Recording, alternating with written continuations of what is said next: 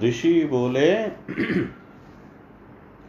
चंड और मुंड के नाश को प्राप्त होने पर तथा समस्त सेना के मारे जाने पर असुरों के स्वामी प्रतापवान शुंभ ने अत्यंत क्रोध के वशीभूत होकर असुरों की समस्त सेना को युद्ध करने की आज्ञा दी।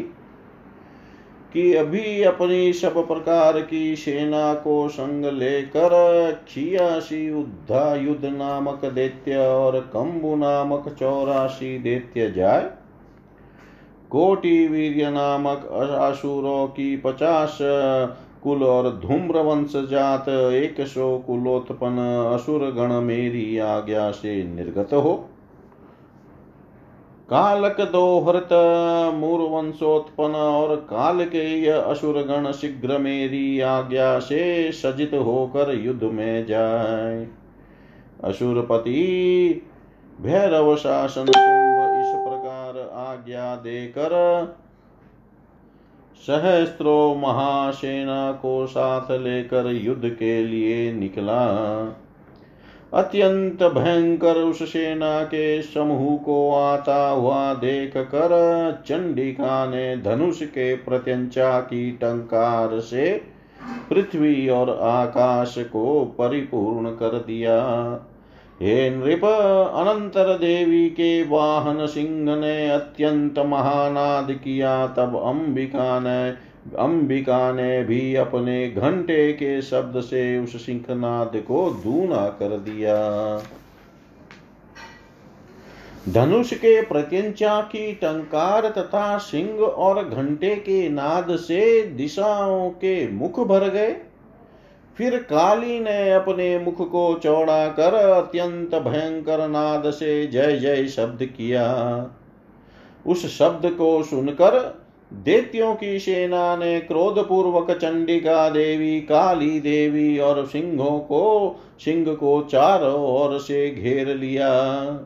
हे भूप, इसी अवसर में असुरों का विनाश करने के लिए और देवताओं का कल्याण करके के निमित्त अत्यंत वीर और बल से युक्त ब्रह्म शिव स्वामी कार्तिक विष्णु तथा इंद्र के शरीर से पृथक पृथक शक्तियाँ निकल कर और उन्हीं देवताओं के समान रूप धारण पूर्वक चंडिका के पास आई।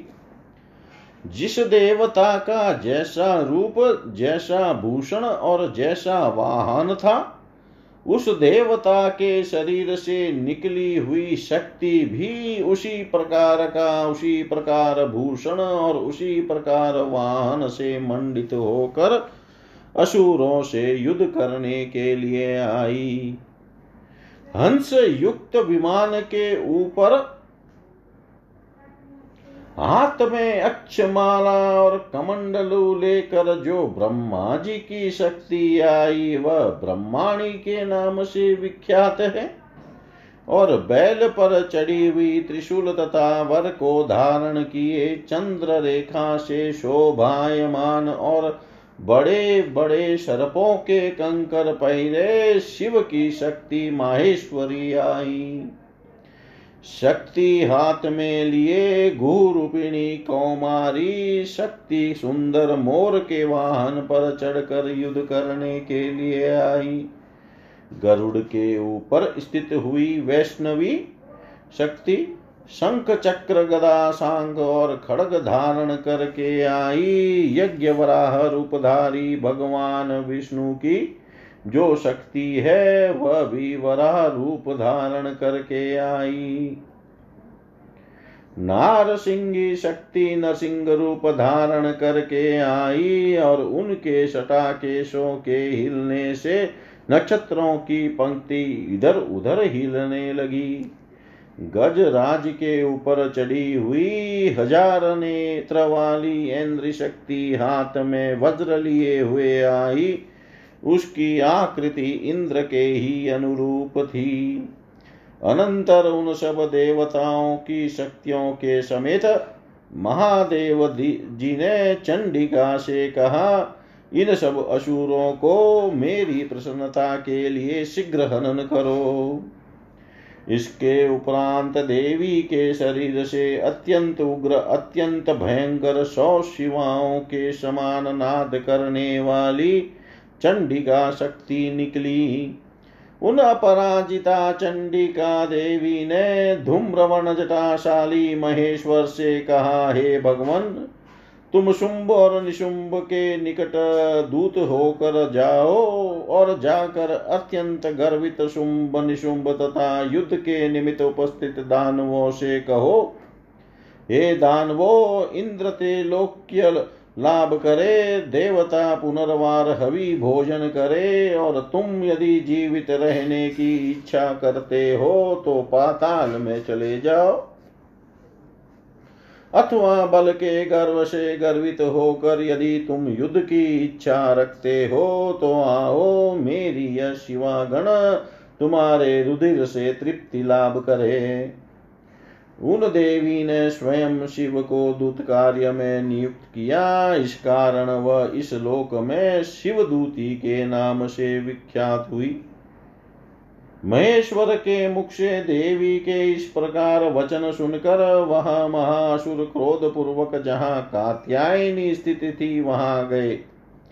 तदंतर वह अत्यंत क्रोधित असुर, प्रथम उन देवी के आगे सरशक्ति और दृष्टि इत्यादि की वर्षा करने लगे। उन सब असुरों के चलाए हुए बाण, शूल, चक्र और परसे इत्यादि सबको चंडिका देवी ने धनुष खेच कर छोड़े हुए बड़े बड़े बाणों से लीला पूर्वक ही काट डाला। उसी समय में उन चंडिका देवी के सन्मुख काली किसी किसी असुर को शूल से चीरती और किसी को खटवांग से कुचलती हुई विचरने लगी। शत्रुगण जिस जिस और के दौड़ने लगे, उसी उसी और में ब्रह्माणी शक्ति उनके ऊपर कमंडल का जल वर्षा कर उनको हतवीर्य और हत तेज करने लगी। माहेश्वरी शक्ति त्रिशूल द्वारा और वैष्णवी शक्ति चक्र द्वारा दैत्यों को हनन करने लगी। अत्यंत क्रोधित कौमारी शक्ति ने शक्ति द्वारा अनेक दैत्यों का हनन किया और ऐन्द्री के वज्र प्रहार से विदारित सैकड़ों दैत्य दान और रुधिर के वमन करते करते पृथ्वी में गिरने लगे। वराह मूर्ति शक्ति के मुख प्रहार से, विध्वंस चक्र प्रहार से विदारित और दृष्ट दंष्ट्रा के अग्रभाग से छाती के कट जाने पर दैत्य घन गिरने लगे। गर्जन द्वारा दिशा और आकाश को पूर्ण करके नारसिंगी शक्ति नख विदारित असुरों को भक्षण करते करते युद्ध क्षेत्र में विचरने लगी। शिवदूती के प्रचंड अटहास द्वारा अभिहत होकर असुरगण पृथ्वी में गिरने लगे। तब देवी शिवदूती भी उन गिरते हुए असुरों को भक्षण करने लगी। इस प्रकार अनेक उपाय क्रोध सहित मर्दन करती है, पर यह करती है, यह देख कर संपूर्ण असुरों की सेना भागने लगी। मातृगणों के द्वारा पीड़ित होकर दैत्यगण भागते हैं। यह देख कर रक्त बीज नामक महासुर क्रोध पूर्वक युद्ध करने के लिए आया। इस रक्त बीज महासुर के शरीर से एक बूंद रक्त जब भूमि में गिरता, तब उसी समय भूमि से उसके अनुरूप एक असुर उत्पन्न हो जाता। वही महा असुर रक्त बीज गदा हाथ में ले इंद्र की शक्ति के संग युद्ध करने लगा। तब ऐन्द्री ने अपने वज्र से रक्त बीज को ताड़ित किया। फिर वज्र पीड़ित रक्त बीज के शरीर से जैसे ही रुधिर उसकी के अनुरूप और समान पराक्रमशाली अनेक योद्धा उत्पन्न हो रुधिर टपका, वैसे ही उस टपके हुए उसके शरीर से रक्त की जितने बूंदे गिरी, उतने ही पुरुष उत्पन्न हुए। वह पुरुष बल वीर और पराक्रम में रक्त बीज के ही सदृश थे।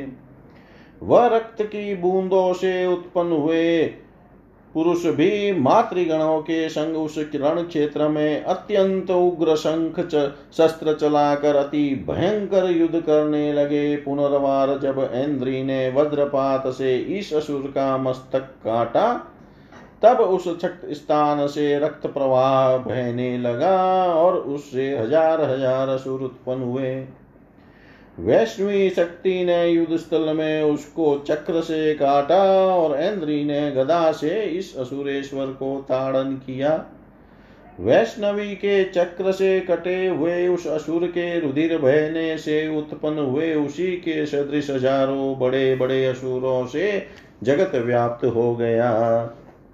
कौमारी शक्ति द्वारा, वाराही असी द्वारा और माहेश्वरी त्रिशूल द्वारा उस महासुर रक्त बीज को मारने लगी और वह महासुर रक्त बीज भी क्रोध युक्त होकर गदा द्वारा समस्त मातृगणों को पृथक पृथक मारने लगा। शक्ति, सुलादि, नाना प्रकार के अस्त्रों से आहत उस रक्त बीज के शरीर से जो रक्त भूमि में गिरा, उसे सैकड़ों असुर उत्पन्न हुए। उस असुर के रक्त से उत्पन्न हुए असुरों ने संपूर्ण जगत को व्याप्त कर दिया। तब देवता अत्यंत भीत हुए। अनंतर देवताओं को इस प्रकार डरा हुआ देख कर चंडिका ने शीघ्रता सहित काली से कहा, हे चामुंडे, तुम अपना मुख फैलाओ। और मेरे शस्त्रघात से उत्पन्न हुई रक्त की बूंदों को तथा रक्त की बूंदों से उत्पन्न हुए महासूरों को तुम इस मुख में वेग सहित ग्रहण करो। और उससे उत्पन्न हुए महासुरों को भक्षण करती हुई रण में विचरती रहो। ऐसा करने में जब इस दैत्य का रुधिर क्षीण हो जाएगा, तब यह विनाश को प्राप्त होगा।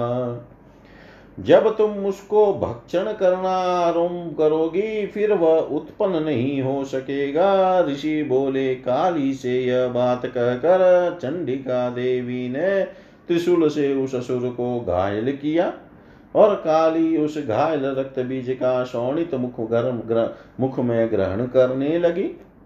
तब उस रक्त बीज असुर ने रण क्षेत्र में गदा से देवी को आघात किया।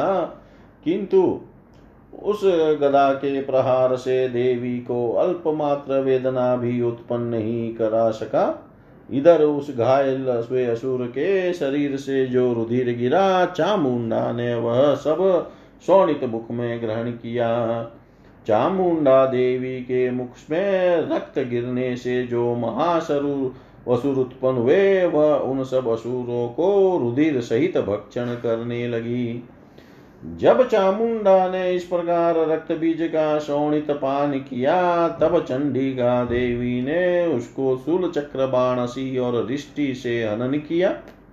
अनंतर हे महीपाल, वह महासुर रक्त बीज शस्त्रों के समूह से मारा व निरक्त अर्थात रुधिरहीन होकर पृथ्वी तल में गिर पड़ा।